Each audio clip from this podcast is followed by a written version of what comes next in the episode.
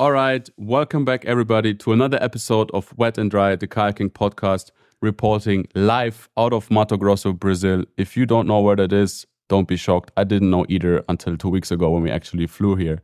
Today with me, David Sodomka, one of my favorite people around. I love to go for missions with him, and I'm super stoked to have you today here on the podcast and not just on the trip. David, welcome. Hey, Adrian, thanks. Thanks for welcoming me here. uh, wet and dry. I'm sweating because it's so dry and so hot outside. That's right. I remember when we first looked at the at this trip, which kind of was like a last minute thing. We can probably talk about later.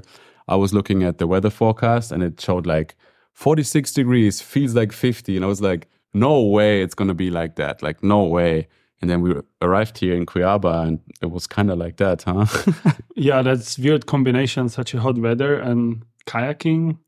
But it worked out, right? It works out, yeah. I, I will say, leaving the airport, seeing dry farmlands, seeing 48 degrees on the thermostat outside, we were really wondering what this is going to be because obviously we are here towards the end of the dry season. Rain season is kind of just arriving slash yet to arrive, as it always goes with these things. So basically, we come to this place in the driest season ever, like planned on it. And that's not usually something you do in kayaking. But I will say, over the last few weeks, we definitely found some nice stuff. We found some rivers flowing through this country, and it's been pretty sick. It's impressive to see there is still some place on the planet where the water is coming from from the underground, like how it is, you know, based from uh, underwater water coming to the rivers. I love that. Love to see it. That's true. Actually, I think the only other place where I experienced that might be the Rio Oro in Mexico and a little bit the Little White, where you have these underground sources. Other than that, we, don't much have. But this is different scale. Here is way bigger. The, the the rivers they having water, even though it's super dry, are so much bigger than anything else we know from the jungle. That's true everything in Brazil feels bigger. Distances feel bigger. Driving a thousand kilometers to a waterfall seems normal according to the locals. Uh, seeing farmlands with tens of thousands of hectares is totally normal. And fun fact so basically, whenever you drive and you don't see anything else rather than dry farmlands, it usually means there's a waterfall close by. yeah. Horizon line 50 kilometers ahead. And yeah, it's gonna be a waterfall here. Beautiful. That's so funny. Definitely a special experience and something different to all of the other travels.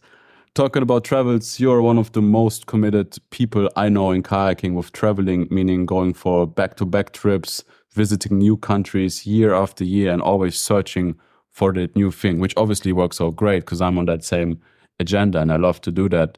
Um, maybe let's jump back and talk about your kayaking routes because I think they're a little, little bit different compared to most people who are currently traveling the planet for kayaking, and I find that quite interesting. Basically, I don't have a kayaking routes like normal other kayakers around.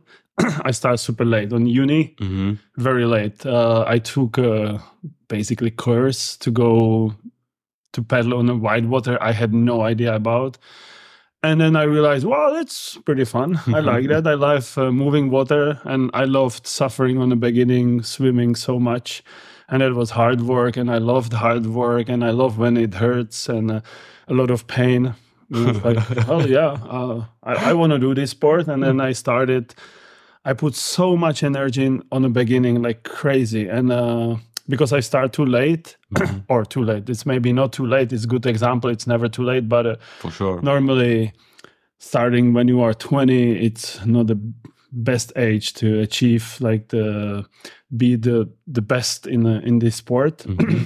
and uh, then I push myself to to travel as much as possible from very beginning. It was mm-hmm. difficult for me in to because I I didn't get into any club in in Prague in Czech. and uh, yeah, pretty fast I met some people. They they went to to the Alps for kayaking, and I started traveling to the Alps and kayaking as much as possible over weekends, lower lo- longer weekends, and and that. And then after a couple of years, I felt like, oh yeah, okay, it's beautiful. Europe is beautiful, but I would love to see more than just the Europe. Mm-hmm. And that's basically what you've been doing ever since.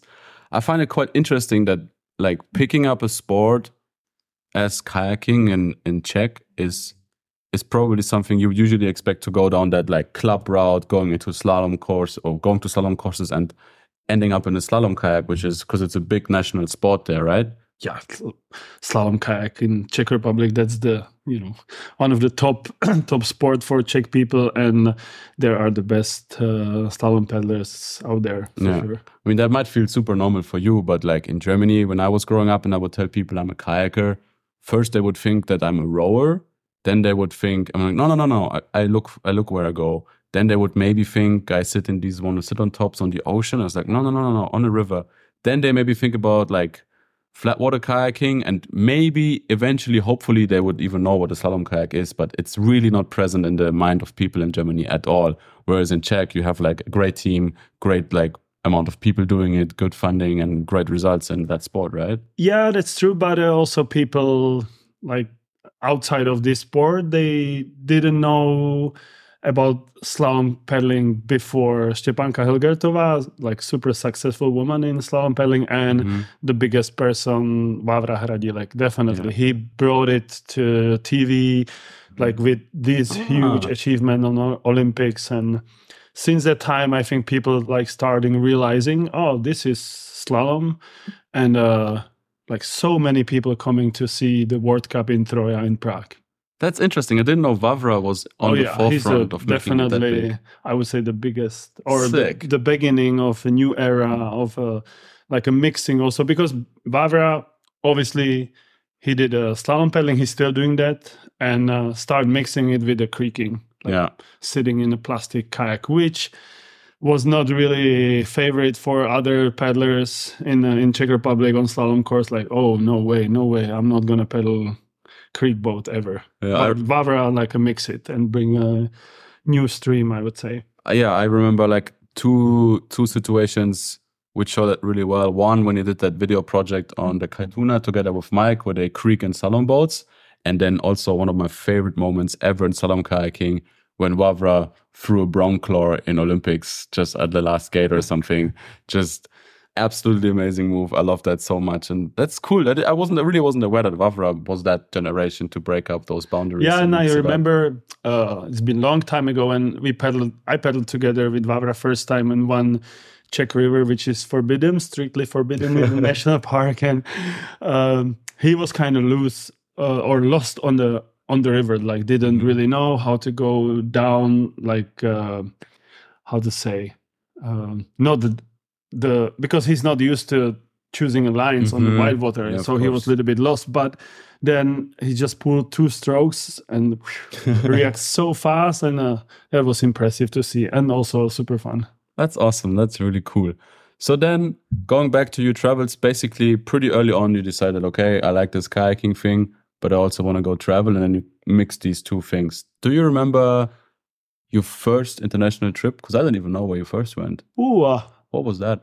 I think we went first time to Indonesia with Mira, Nice. and uh, it was fun. We kind of didn't know what we were doing, but actually we did pretty cool stuff. We we did couple first descents, Mhm. like rivers, not really waterfalls, so maybe some small waterfalls, but nothing super special. But uh, that was my first like a jungle thing, and then I realized, oh, okay, jungle is completely next level compared to what we know from the Europe. For How sure. beautiful but also dangerous is that. I remember f- we put on one on one river that was obviously like a first d and uh, locals uh there was some accident.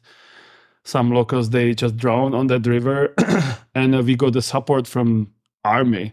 We got like six big trucks. They were joining our mission and drive us to the Purin in the jungle set up a big tent and hmm. cook for us. That was insane.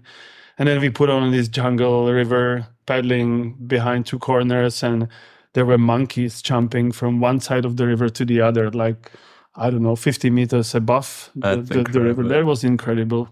And then I, we also realized once we tried to scout something it's like oh damn that's pretty bad to not having machete in the jungle. So since that time I don't go to the jungle without machete. Yes, I'm very aware of this. Wherever we land, first things first, get the SIM card, get the machete, and then we can think about anything else. And I have to say, it has been proven many times that the machete is a nice thing to have, for sure. Yeah, your life relies on this, like Yeah. easy. Yeah, so Indonesia, I think, was first, and then uh, I realized, oh yeah, I love this. Then I went first time to India, to Ladakh, to the, this little Tibet, the plateau, Yeah. and I fell in love in India. And then I've been there again, again, again, again, again, and yeah, with India, it started like okay. And uh, on my first trip to India, I was filming. I Mhm. enjoyed that filming, and then at a some point, I realized like, oh my god, it's so much work for to do something nice for filming, and then oh maybe taking photos is easier. so basically, that's how it starts. Okay, interesting. So basically, there was no photography before kayaking. Photography came throughout kayaking, or like, what? And What yeah. made you pick up a camera? Like, what was that? this idea? idea to go to India and do some film. And Mhm. actually, we did some small, pretty nice film. And uh, yeah, uh, I wanted to switch into taking photos because it was so much work to do it just one person of filming and Mhm. create something what is nice, interesting. And uh, I like more when it's just documentary style because taking photos, like documenting what is happening, it's I would say for me is easier and then like a more the the trip is more fluent than if you really want to create like a really high quality of filming then sometimes you kind of pretend or acting or Yeah, starting yeah. to do like okay this is a little bit of theater Yeah, so it's like you you do you kind of follow the real storyline rather than coming up with one in front and trying to make that fit. yeah Which which I see. Would that mean that like some like journalistic work for photos would be interesting to you ever, like kind of documenting events, or is it pretty focused on kayaking and I- travels? yeah i always had some ideas in my mind maybe to go to bad places on the planet dangerous spots but hmm never really did anything. I just I was just focusing for this kayaking. Yeah. Yeah, you've been doing that for the last how many years is that now? Wow. 10, 15? Yeah, I think this style of life I have for 12 years now. Epic. That is so epic. And it's funny because for me, it's going to be 10 years coming up now. I'm on my 10th year traveling and doing the same thing. But we, our paths really haven't crossed until, I guess, two years ago, three years ago, Two years ago. two years yeah, ago, Yeah. when we quickly met on Socha. And then again, kind of randomly ended up going to Kyrgyzstan and to the Sari together after we were both looking for a trip to do around the same time. We are like just chatting on Facebook and found ourselves in Bishkek, huh? Yeah, it's a very natural, organic thing. Once there are people out there and they want to do basically the same, they have a lot of time. They just need to pick the place and choose the place. And then, like, yeah, you, you just bump to each other. And that's what basically happened to us. Yeah, we bumped to each other. Well, you bump into each other and then it works out, or sometimes it doesn't work out. Luckily, in our case, I would say it worked out. And we had a beautiful trip in Kyrgyzstan together. Lots of love shared, lots of uh, suffering also together. As you said, you love that. It's always part of a mission, often part of a mission from with you. And I appreciate that very much. It's good to work for these things. And it's just a different way of, I guess, appreciating the river and the whitewater when you have worked a little bit to get there. Um, at the same time, you love kayaking, I love kayaking. And for me, at least, there's definitely something to be said about going on a savage trip, but then also going back somewhere to a familiar place where you know I'm just going to go kayak every day in this place, and that's what I'm going to do. I'm not going to bring a camera, I'm just going to be on the river. I mean, for you, there are a few places like that in the world. I would say you spend a lot of time on Numedalslågen in Norway, you spend time on Fuda. Um, Basically, anywhere in Norway, I relax. That's a place where you don't care about how did I lock my car or not. You just Mhm. don't care. You leave your car in uh, car key inside of a car, and uh, that's the time of the year when I relax from uh, May to whatever end of summer Yeah. in Norway, and also uh, I, I love that place. I love to be there, and uh, I always need whenever I go to any kind of mission, ah, I need to come back for these places, just relax and don't take my camera in my hands. Okay, now just enjoy paddling. Mm. I think also that's kind of how creativity works. Like you need to go hard, and then also you need to ease out the mind to be able to find new ideas. And I mean, coming from my side, I think one of the biggest special points of your pictures is the fact that you you are looking for that extra mile to go to find that unique angle. I have never seen your picture of any rapid where a person has taken that picture before, basically. You know, like always, I think from my side, it always looks like you're trying to find a unique perspective, something new, something different. And obviously, I think, like for me, it's that with filming, I can't always do that. You know, you need the mind to be focused and, and think, but also like let go and give it some room to breathe because creativity is not something you can force, I believe. It, it needs to, I don't know, it just sparks in your head kind of. Yeah, exactly. And uh, it works also together uh, with my personality. I love to get to the most difficult spots for taking the photo on the river. I love it. Mhm. I don't know why. I just, uh, of course, sometimes it's really nice when it's beautiful viewpoint without any hard work to get there Sometimes it's nice, but then also like, come on, everybody will take a photo from Mhm. here.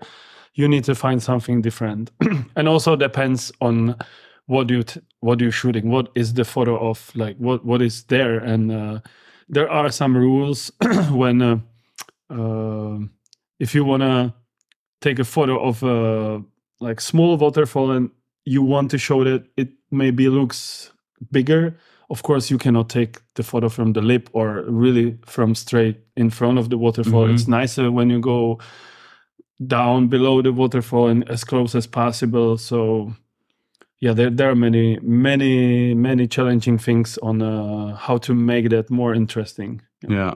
And I mean, that's just talking photo cameras. And then now, over the last few years, drone filming and especially drone photography has been an entirely new universe with that. yeah it uh, it brings obviously a different perspective which is super cool Mm-hmm. but uh, for me was definitely there was a, some breakpoint when I was a little bit tired of uh, taking photos and didn't have so much uh, like um, how to say something that would kick me Like like, come on and and the. I was losing a drive a little bit yeah sure When And was that? basically when the the drones became kind of popular Mm-hmm. then I got the drone in my hands, like, oh, well, this is epic. That's beautiful and something new. But also, yeah, uh, I was a lot into drone flying and taking photos with that. But then you also realize, okay, it's cool. That's very interesting perspective, but it's still drone. It's still like very wide lens. And uh, I got back to the camera. It's like, okay, the camera shots are still the main one. If I should choose, of course, if you go to the huge river, Mm-hmm. that brings you so much more than just the camera normal. But uh, if I would be like to choose normal camera over drone or drone over camera, I would go for normal camera. Yeah. That's, but it, very important for me is a mix of that actually. Yeah, kind of both worlds. Yeah. for me, like it's always when like a new technology comes out, it's like a new perspective. I remember back in the day when GoPros first became a thing and I saw the first like just GoPro on the head kind of footage. I was like, this is the sickest angle ever. I don't need to see anything else ever again. This is it. And then obviously you grow incredibly tired of it really quick. And then the same happened for slow motion. When first slow mo cameras were a thing on the river, I was like, everything needs to be in slow motion, ideally with dubstep. And then you grow tired of that. And then the drones came out, and I was like, this is the sickest thing ever. And now I I believe again, it's it's not the ultimate solution. And as we say, in the mix, it's cool, but you still need to work to create like a cool angle when you fly the drone. It's not just that top over shot and just fire the the the button and then take a picture. Like for me, it's it's still like it's a tool just as much as a camera. It's used in different ways, but you still have to put the work into it in order to create that unique perspective, that that special shot. And yeah, it's interesting how that technology influences. Well. I uh, my photos are mostly showing the the place where the white water is the, the landscape Mhm. and that's kind of easier with a drone.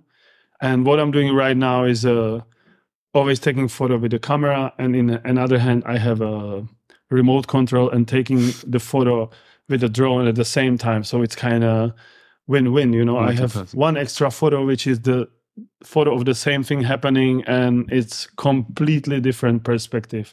So I like this combination. Not without no reason, your nickname is the Czech multi tool because you will see David in the middle of the jungle hacking away with the machete, carrying a drone, carrying a camera, making sure that all these angles are covered. It's a beautiful thing about it. Like you're a great expedition partner because basically you cover all the bases. You love savage stuff. You're well with ropes, good to find ways, good in taking media. Like the Czech multi tool is, I think, one of the best fitting nicknames yeah, but I'm also Czech and I can complain. You know, that's uh... you love to complain, and I'm sure, and I'm kind of making it a game that every time you say like a statement, I'm just kind of waiting for the complaint to come.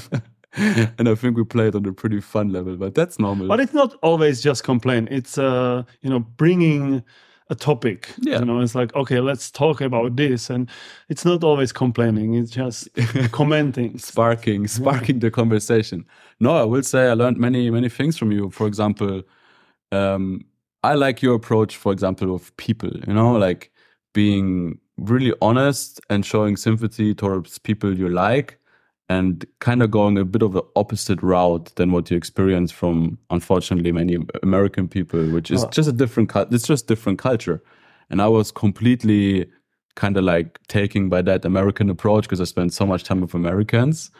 And then seeing you just being this incredible, brutally honest person for me was eye opening. It was like, yeah, it makes so much sense. Why haven't I thought about this before? And it's for sure something I learned from you. Yeah, but very often it's like, oh, who the hell is this guy? what is he saying? Come on.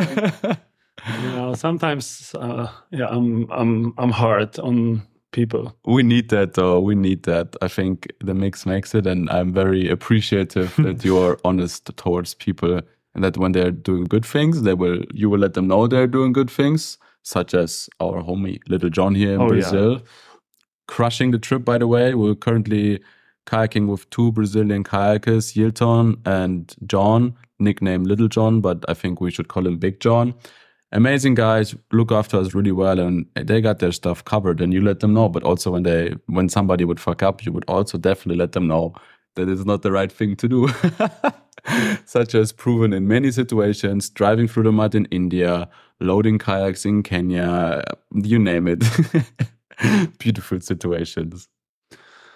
Yeah, little John, he's a he's a hero for me right now. Actually, probably the nicest person I met in last couple of years. Mm-hmm. Such a good, humbled, really nice kayaker. Yeah, I'm I'm honestly also very impressed. Like being in Brazil right now, not having heard much before of kayaking here. Obviously, Pedro Oliva Stookesberry, Chris Korbulic, and a few other guys were here like 10, 15 years ago and ran a lot of big stuff, honestly, now that I see it. But it just wasn't on my radar. And talking to other like other people and friends, nobody really was thinking about Brazil that much. Why not? I don't know. Well, maybe it's because oh, you run this waterfall? Yes. You want to run an, another one? Yeah, but it's seven hours away from here. Maybe that's and it's the reason. 47 degrees and uh, AC doesn't work. uh, yeah, I'm not saying it's easy. And as kind of chasing waterfalls go, the ratio of time spent in the car and things not being runnable versus actually going down a waterfall, you can't think about this because that ratio does not check out at all. But then, yet somehow at the end, it's all worth it. Um, but just in general, I mean, this country is so huge. I didn't realize this before. I feel a little bit stupid about that. There's so many rivers, and they kind of seem to have their own community of kayakers, which don't seem to be too connected to the international people yeah, it's kayaking. Big. Yeah, it's big. And uh, I have my friend Checo. He's he's living in Sao Paulo for 20 years, and he also told me uh, it might be like more closed community, and mm-hmm. uh, maybe it's also because people don't really come here. And yeah, I mean the language might be a thing, but yeah, it's not Spanish and Portuguese. It sounds so strange. It's very different. Definitely. I thought I would be okay with some rata Spanish and English. I am not okay. well, we know how to say beer and say thank you. That's good enough. Obrigado, obrigado, jefe. That gets you to most places. But I have to say, in general, people in Mato Grosso are incredibly Oh, welcoming. it's beautiful. I mean, we've been rocking up to these farms at some takeouts of where people have never even seen kayakers, I'm sure, or maybe like once in the last 10 years. And if I was going to be in the US, I would be scared to get shot by some farmer. And here they offer you dinner, lunch, they show you their things, they open, offer you to stay in such a natural and welcoming way that I'm really like very impressed with this place. I think we're gonna spend a lot of time here in the future. I have this assumption too that Brazil does not see us the last time here. I mean, obviously plans are being made right now, and it's such a beauty that you have dry season, you have wet season, you have many different states, and kind of every state has their own little thing going on. And I mean, we're learning much from these boys talking about climate zones that they have, like I think all climate zones in one country or something like that, and some are like in the tropical zone, equatorial like weather scheme. Others are completely opposite and it's just crazy like it seems like you can probably spend a lifetime out here explore rivers and still not be done with it I'm not sure if there is a part of Brazil where it's cold. i don't think so i, I wouldn't know where That would kill me to be here all year round, just uh, sweating all the time. Yeah. Well, we we got used to it for sure, Mhm. way more, but still, 45 degrees is 45 degrees. yeah it's it's hard to talk that factor away 45 degrees is 45 degrees i'm going back to the zam next month and it's gonna feel so weird to come to the zambezi and it's gonna feel i'm not gonna say it's gonna feel colder but it's gonna feel equally Yeah. warm as it has been the month before i'm very interested to see that but Yeah, but in our traveling and kayaking, we love that contrast. Like, okay, after some time, go I go to Chile. I'm gonna go to a place where it's uh, normal for me. Then coming back, it's perfect. Yeah, no, I agree. For me, it's also the contrast with kayaking. Like, you know, right now, obviously, we're looking for first descents of things which haven't been run that much, and it's a lot of driving and not that much time spent on the river. We're not kayaking every day because we just have to drive these huge distances. So, I'm very much looking forward for next month to be on the Zam and just paddle every day, but also have that contrast from now. It's like actually creeking and free fall and like lots of thinking, considering making a decision and traveling. And then next month I'll just be in one place and just take my my river runner and just kayak, no stress. I think that contrast also kind of keeps me going. Otherwise, I feel like I would burn out after a little bit. If I just do one very specific thing in kayaking, it would get boring to me. Yeah, exactly. Here, a lot of traveling, not a lot of kayaking, and then I go to Santiago for spending a week, ten days, Uh-huh. or something. Have a fun time. Sounds then, good. then again, start rolling for kayaking. Yeah. Uh, yeah, because you basically embarked on a six month road trip in South America now. Last year, you bought a car here and you have a return ticket out of Cuiabá, Brazil, end of May. So maybe let's talk about that. What's your goal in the next six months? Six months? I'm aware that we can't call it a plan yet, but what's something you're looking for in these six months? Uh, basically, I love to see whatever is new, Mhm. any new place, any new rivers, any new people. It's and that, that's happening right now for me here in Brazil. And then I've I, I really like it, so I'm pretty sure I'm, I will come back here and spending some time. Yeah. And uh, the goal for me is always to bring some interesting content. Yeah, because now it's also kind of work for me. I I need to if I want to keep doing this stuff for next whatever time, I still need to have that content, and I love it. Mhm. And that's also what drives me, like doing this stuff kind of hard and not really going to do normal work with kayaking. Just be focusing on something interesting and new. Yeah. And I mean, what the listeners maybe don't know, David is a fully certified, studied person compared to most other of us kayak bums. So you could definitely just choose an office job and make great money over this lifestyle. But you luckily did not. Yeah, but uh, you know, I'm Czech, so I would not say it's a great money in this uh, civil engineering in Czech. What I was used doing a lot before I started doing this. but yeah, I, I can basically decide from day to day to do that back again. But I'm not sure if I can sit in a chair in an office for eight hours and be focused on uh, looking at the AutoCAD. Like, oh no, probably. Uh, they definitely look at you in a weird way if you bring your machete to work. uh, yeah, it's it's interesting for me also. Like once that change happened from kayaking being a thing I just wanted to do and I would have to work for, kind of like going back to Germany, working on the building side making money in order to pay for the next trip and then go and kind of call that free time vacation whatever to like making that switch of hey now i'm able to go kayaking full time and that's what's paying the rent type thing. And i think it's a very interesting process because definitely you have to at least for me i had to rethink um, motivations you know like as stupid as it sounds but i feel like as soon as something becomes work the risk is pretty big of you not enjoying it anymore as it was before and you find ways around it for example, I remember when I was trying to be a raft guide, and then luckily, luckily, from my good friend Josh Neilson, got the tip that if I really want to do well in kayaking, I was like 16 back then. I really should not become a raft guide because if you're gonna work on the water six days a week, are you really gonna use that off day to then go kayaking on the water again, or you just want to chill out? And for whatever reason, that's kind of clicked with me, and I did not become a raft guide. And now I'm really thankful because I'm knowing myself, I don't think I would be able to kayak as fired up as I am for kayaking right now if my work would be on the river as a raft guide. That's absolutely true. And I can see it actually around a lot in Norway when I spend all the summer. And there are guys, they work on the river and very often, ah, I'm tired today. Mm-hmm. And, yeah. Yeah, I don't want to come. And that's the maybe very little thing, but uh, yeah it's very important and for me that's the same i never wanted to work on, on the river sometimes i i've worked in a canyon like a canyoning but uh, that's completely different mm-hmm.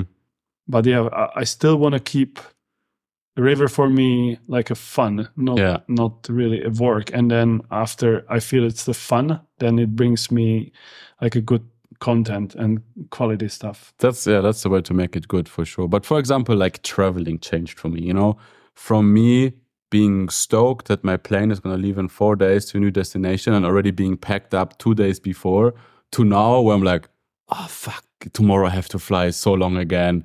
Don't want to pack right now. Don't need to deal with this bullshit, blah, blah, blah. Um, that, for example, definitely changed. And I, and I'm aware of it. And I try to remind myself, you know, hey, well, easy, easy. 12 year old Adrian would be super stoked right now to be able to go fly somewhere to go kayaking. So let's take a step back and appreciate it. But I, I have to be careful to not like take it for granted and just be like, ah, this annoying travel stuff. Now I'm in the heat and I'm sweating. Like it's for me, I think it's a very fine line. Yeah, what changed for me is uh, a couple of years ago, there was no problem to fly from Asia to South America for 73 hours traveling. Oh, god Today, oh no, uh, no, no, I have to sleep and I have to sleep in a bed. I don't want to sleep at the airport on yeah. the mattress. Yeah. no, so yeah, uh, some level of comfort is uh, needed for me. Uh, you ripped some hideous travels oh. this year. Remember when we were flying to Santo Domingo in March earlier this year for a project? You were, where were you before? I flew from Bolivia, and uh, that was the first time in my life I, I slept somewhere at the airport in these uh, like a boxes hotel. Yeah, what these these sleeping pods. Yeah, yeah, and it's just a. Uh, it's not even a room. It, it's like this, uh, like very small box, and for smaller people than we are. so you cannot really 100% lie there, but it's way better than being on the airport outside. And you pay it by like hour an hour. That was funny. So I tried it and it was it was fun, better than the 7 hours at the airport normally, but Where was that? In Bolivia or Mexico? No, no, no. It was somewhere on the way, I think in Colombia. Ah, okay. Because I did the same for the first time this year in Mexico City and I was it felt really weird. It reminded me a bit of Matrix because you go into mm-hmm. this like dark room and there's these like small holes you kind of crawl into. Everything is blinking and it's quiet and weird. And then you're in your little pod type thing and you can't really move, but it, at least you're lying. Weird experience, but I will say I also I'll take it over trying to sleep on a stupid chair somewhere, always getting woken up by some I don't know person walking past or stuff like that I'll take it. For now, I'll take it. I'm hoping to upgrade soon to an actual hotel room, but we'll see how that's gonna go. oh, it's just uh, it's a part of our traveling. One hundred percent. That's all right. Yeah, but then I don't know, like going kayaking in Asia, Nepal, for example, and like doing these long shuttles with a bus. It's honestly breaking me more than the kayaking. Like I just don't fit anymore. It's, I'm too tall, and I, I don't know. I'm not gonna say I'm too old, but if I kayak for three days on the river and then take a two day bus ride back, I need a rest day because of the bus ride, not because of the kayaking. It's savage to me. Yeah, it's savage. Savage. We took a bus from takeout of Humla Karnali to Kathmandu, and it was 32 hours. Like really bad. So stinky, like incredibly. But we all had a seat, even though I was sitting on the ground because it was uh, a little bit colder. Uh-huh. Oh yeah, because it was hot too. and then s- like a sleeping at night kind of sleeping. I thought it was crazy bad. And then we met uh, other guys in Kathmandu, uh, in kathmandu. They they traveled from uh, Thuli Bheri and they said yeah our bus was 37 hours and we even didn't have a seat. Oh my so like okay. Oh well, it can be worse. Yeah, I remember driving from the Sun Kosi takeout back towards Kathmandu. Rain season, it was dripping into the bus. Raindrops were going onto the power outlets, creating some kind of sparks. And it was like a 20 hour something ride. Eventually, we had some drunken soldiers enter the uh, bus on their way back to Kathmandu to party or something. There were speakers which were broken, yet still played music on full volume it was it was wild. I was just like, okay, I can do this one time, and then I need a break, and then I haven't been back since. I'm so surprised because when I've been in Nepal before, like eight years ago, and now uh, the main connection Kathmandu Pokhara hmm didn't change at all into being better. It's just so terrible road. How is that possible? Such a touristic place and Yeah. so many people travel there. It's so busy, but the road is still super bad. When I compare it to Pakistan, the progress of like building the roads is way better. Mm. Yeah, maybe let's talk about your love to Pakistan because I think you are one of the biggest advocates to go to the Indus and go to Rondu Gorge. You love that place. You've been many times. You also made this, I think, quite controversial comment that Rondu is big class four. And I think many people have disagreed with that, including No. myself. I never said it's big class four. I feel like you said something along those lines. It can be a class four trip or something like that. Well, the Rondu Canyon has, I would say, 190 rapids, Mm-hmm. and 10 of them are huge. Mm-hmm. Another six of them are really big, Mhm. and the rest of them are like uh, super good white water for so many people. But yeah, true. Rondu Canyon has monster, big monster rapids. Like, of course, very committing and the hardest white water what you find today. I But think so. there is a, a lot of really quality good kayaking just not the hardest on the planet Yeah. but definitely i would no no say it's class four and also another thing is when you go paddle Rondu Canyon, you do it in uh, the lowest, uh, not the lowest, but on a low flow of Indus. Normally in the summer it's twenty thousand cubics, but you go there like at this time of the year in October, November, and that's 500, 600. Mm. and that means all those rapids are kind of separated with uh, pretty big pools. True. So it's kind of it is pool drop. So it's big difference if you have kilometer long big rapid or if it's one rapid and then it's a pool. Of course, it's not always, but most of the time it is. Yeah, and then also I guess coming back for like a second or third time, you're kind of aware of what's next and what to do. Because I remember when I went there in 2017, nobody of us knew the river really well, and it felt like a bit of an in between level. And very often, you know, just to scout the next one, you would do like a big ferry, take the last eddy, take a look, and then it turns out, okay, I should have been on the exactly other side of the river, and that way you have to then ferry hard again to just get to the open point, and maybe that's what made it feel so hard. Um, but I'm really looking forward to go back and experience that again, ideally with you next year or something. Because yeah, you, you love that place and you have so many good stories and people around there, and seems like a good place for you. Yeah, Pakistan is beautiful. People Yeah. are the most one of the most beautiful people you can meet anywhere. Mhm. I love that place. Yeah, yeah, I was so surprised. I think it was one of the first countries I went to which have like a bad reputation in the Western world. And then you go there and you just realize how thankful people are that you, as a Western person, give their country a chance to visit and, and actually experience it, what it's like. I'm not going to say there's nothing going wrong. I'm sure there is.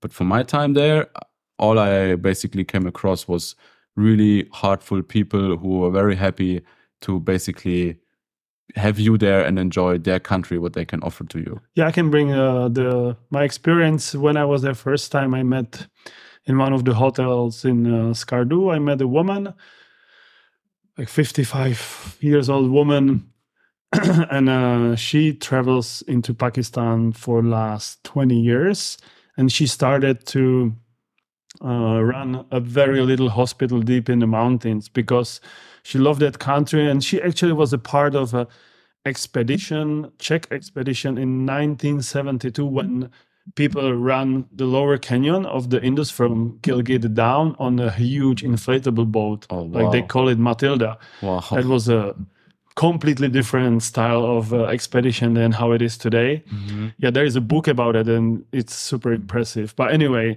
she was a part of this and uh, so she traveled to pakistan like very long time ago starting very long time ago and she's seen how miserable conditions for people are in the mountains for if you get just normal flu or like a very normal Like basic disease. basic yeah. And uh, she started to organize little hospital in the mountains.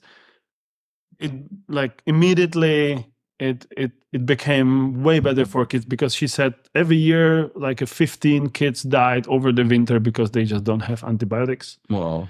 and then um, so she she's traveling to pakistan since that time every year for three four months and she told me she never been part of any like she never had any bad experience in mm-hmm. pakistan ever but we're talking about mountains so that's completely different That's what I want to say. I'm not going to say everything is sweet and no worries. I'm sure, as with any country in a big city, there is problems and there are problematic areas. But for our experience in that very limited area around Gilgit, Skardu, it seems to be an amazing place. And I really, really want to go back. I remember waking up in Skardu after arriving the next the first morning and you get that first look onto the flatlands of the Indus with the big mountains in the background. The sun is just going up. The air is like cold and crisp.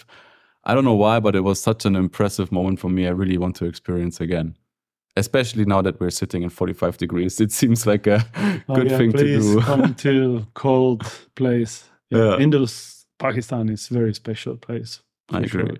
but huge mountains huge river so that's the the really hard white water Yeah, I'm interested to see. So Pakistan obviously went through some floods in the last year or two.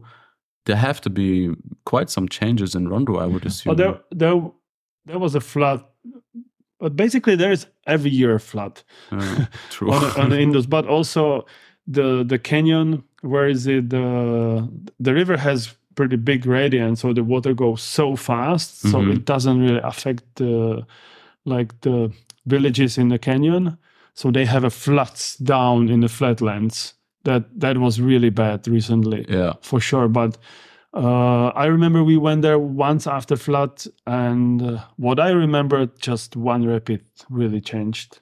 Oh, Other than that, And that's so weird because I usually don't remember rapids, but I remember Rondu Canyon so good. I don't know how is that possible. Yeah, you're leading crews down the Rondu and Well, yeah, definitely telling them this is that, this is where to go, this is actually not that bad, this is actually that bad. So yeah, that's impressive. Yeah, let's let's make it happen next year. I really, really want to go back. And obviously, no, we're just talking about one river in a country which again is pretty damn big with the biggest mountain range in the world, part of it. So there has to be more and there is more.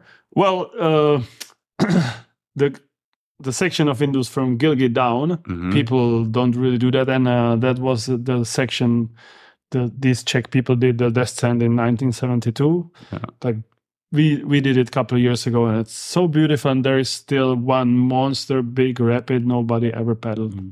Uh, same as uh, the section from the Indian border to Skardu. That's not like also paddled that often. Well, may, maybe we were just I, I, don't know. I don't know how many people paddle it. Because it is one of your dreams, right? To paddle the Indus. Basically, I remember you telling me that you want to paddle That's the Indus as long as possible as the river allows. Obviously, yeah, I, we have some border issues. Actually, I tried like for couple of years mm-hmm. to to get uh, also to China to paddle that part in the, in the China of Indus, mm-hmm. which is basically flat but very high altitude and beautiful probably. Mm-hmm. But then it's uh, a lot of a lot of kayaking in um, in India. Yeah, and I would say on the Indus or not, I would say I know on the Indus you can have thousand kilometers of the of the wild water. You start 4,200 meters high and you finish 500 meters. And that's, or like 350. Yeah, that's so impressive. That's impressive. That's yeah. a long way for river to flow for sure.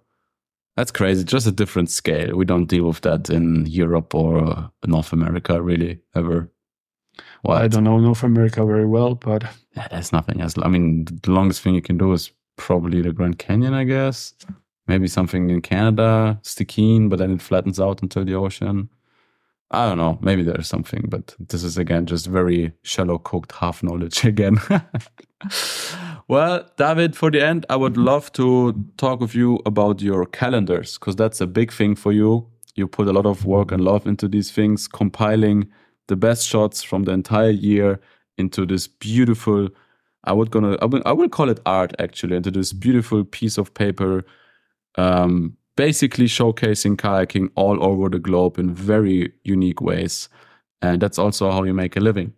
I love when the photo is printed mm-hmm. because in these days, Instagram, it's like, yeah, it's nice, but the print is print. And I yeah. love that. And uh, I started actually nine years ago, print my photos into calendar. And now it's uh, ninth year. And uh, I don't know how it's possible, but every year it's better and better. And I know already for the next year it's going to be even crazier because we did this crazy kayaking in the Arctic. Uh, so yeah, the my calendar is my kit. I love yeah. it, especially when I go to the print house and I see all this printed on a on a on a paper like one and a half ton of paper. It's there, and you see all these photos. And actually, I always assemble my calendar with my hands except this year. This is the first time I don't do that by myself, but always I went there and need to put it together by myself at night. That was also pretty cool. But since it's like my child, then I I enjoy that. I can. I mean, and it shows. Like as you said with, with social, like it kind of all feels like fast consumption, fast fashion.